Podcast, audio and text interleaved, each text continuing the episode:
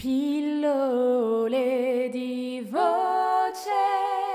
Ciao amici e bentornati a Pillole di voce. Siamo arrivati alla penultima puntata della prima stagione di questo podcast tutto dedicato all'apprendimento dello strumento voce. Dopo aver affrontato tanti argomenti che ci hanno permesso di conoscere meglio il nostro apparato vocale, è arrivato il momento di parlare del timbro vocale. Spesso, purtroppo, sentiamo usare questo termine in maniera del tutto inappropriata, completamente scollegata dal suo significato reale. Questo accade quando non si conosce bene che cosa sia realmente nei dettagli. Ma prendiamola un po' più alla larga, giusto per essere sicuri di comprendere appieno i dettagli. Cerchiamo prima di capire più in generale cos'è il timbro. Cercando di farla semplice, è quella caratteristica del suono che permette di riconoscerlo. Quindi ogni cosa ha il suo timbro. Il legno, il metallo, la plastica, qualsiasi strumento, tutto.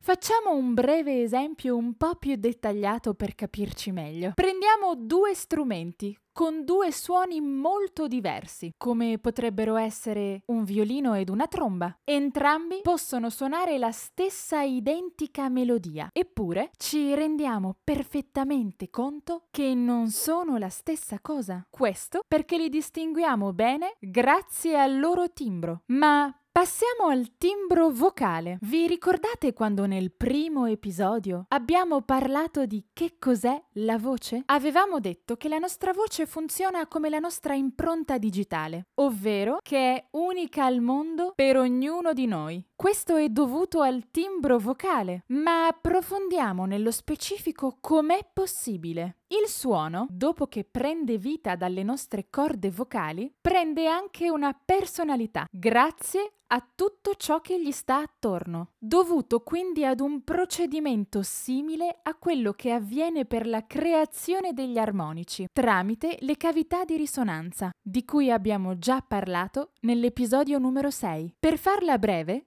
il suono cambia in base a dove sbatte, come organi, ossa, liquidi e si colora di un colore unico grazie alle vibrazioni generate. Attenzione però a non confondere mai timbro e tessitura, che sono due cose molto diverse. Ma apriamo una piccola parentesi prima di concludere, per dar spazio ad una curiosità interessante. Come tutti sappiamo, la voce che abbiamo da bambini non rimane mai la stessa quando diventiamo adulti. Questo cambiamento si sente più negli uomini che nelle donne, anche se in realtà avviene in entrambi ed è generato proprio dal cambiamento del nostro corpo, organi, scheletro, muscoli, dovuto alla crescita, che quindi modifica leggermente il timbro. Ci tengo a sottolineare appositamente la parola leggermente perché non va confusa con il significato molto diverso che esiste tra la parola timbro e la parola estensione.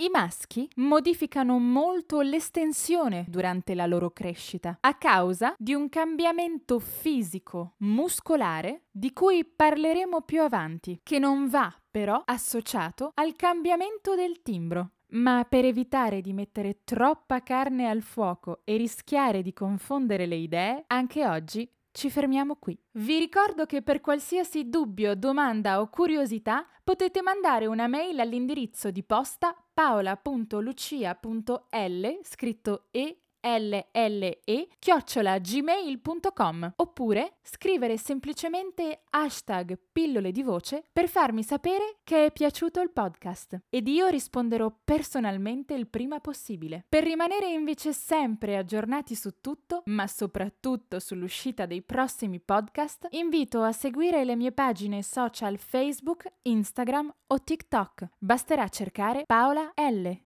Per oggi ci salutiamo, ma vi aspetto al prossimo episodio amici. Ciao!